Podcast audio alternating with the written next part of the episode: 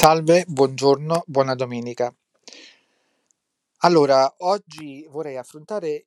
un tema che è molto delicato, cioè quello, uhm, della differenza fra gli usi e la tradizione. Ehm, a volte sembra che siano quasi la stessa cosa, però in realtà, in alcuni, ehm, elementi possono anche coincidere, ma non sono esattamente la stessa cosa. Cioè, è vero che la tradizione è fatta anche di alcuni usi, però non si identifica, ehm, specificamente in essi, cioè la tradizione ha una componente, ehm, spirituale e metafisica che ovviamente è di grandissima importanza. Questo, ehm, è anche un aspetto che viene, messo in luce da Marcello Veneziani nel,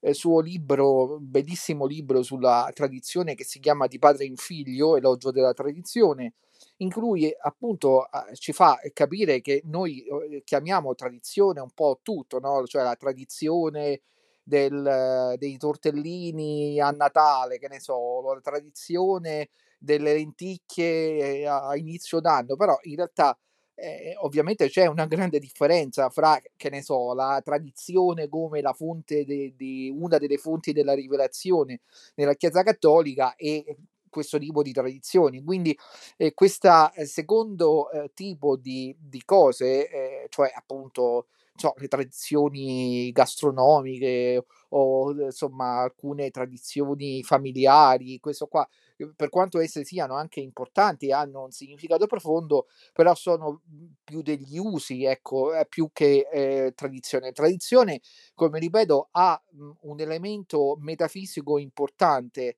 ehm, b cioè è un consegnare qualcosa che non è come consegnare, che ne so, un pacco o qualcosa, ehm, di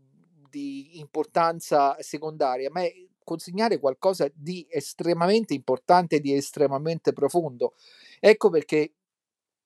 quando si dice, ehm, si parla di tradizionalismo, io ho un pochino di, ehm, problemi, perché per quanto io possa condividere tantissime delle idee che, ehm, circolano nel mondo tradizionalista e non potrebbe essere altrimenti, però io credo che il l'idea di tradizionalismo possa avere anche alcuni limiti, perché per me tutti dovremmo essere, ehm, in quel senso tradizionalisti, cioè non si dovrebbe neanche trovare un nome per definire quello che noi dovremmo tutti quanti essere, ehm, sempre e comunque, ehm, cioè, ehm, attenti e anche devoti alla tradizione, ehm, senza scadere appunto poi a ehm, anche noi in quel, ehm, tradizionalismo, uhm, che, mhmm, è stato anche condannato,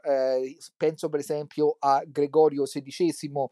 che, ehm, parla appunto di un certo tipo di tradizionalismo che, ehm, cerca di giustificare tutto con l'appello alla tradizione, senza poi, ehm, basarsi a quelli che sono anche i dati, ehm, tangibili, ehm, che è possibile ottenere, ehm, da parte della fede e della ragione. Quindi, ehm, beh, bisogna stare molto attenti quando si maneggia la tradizione perché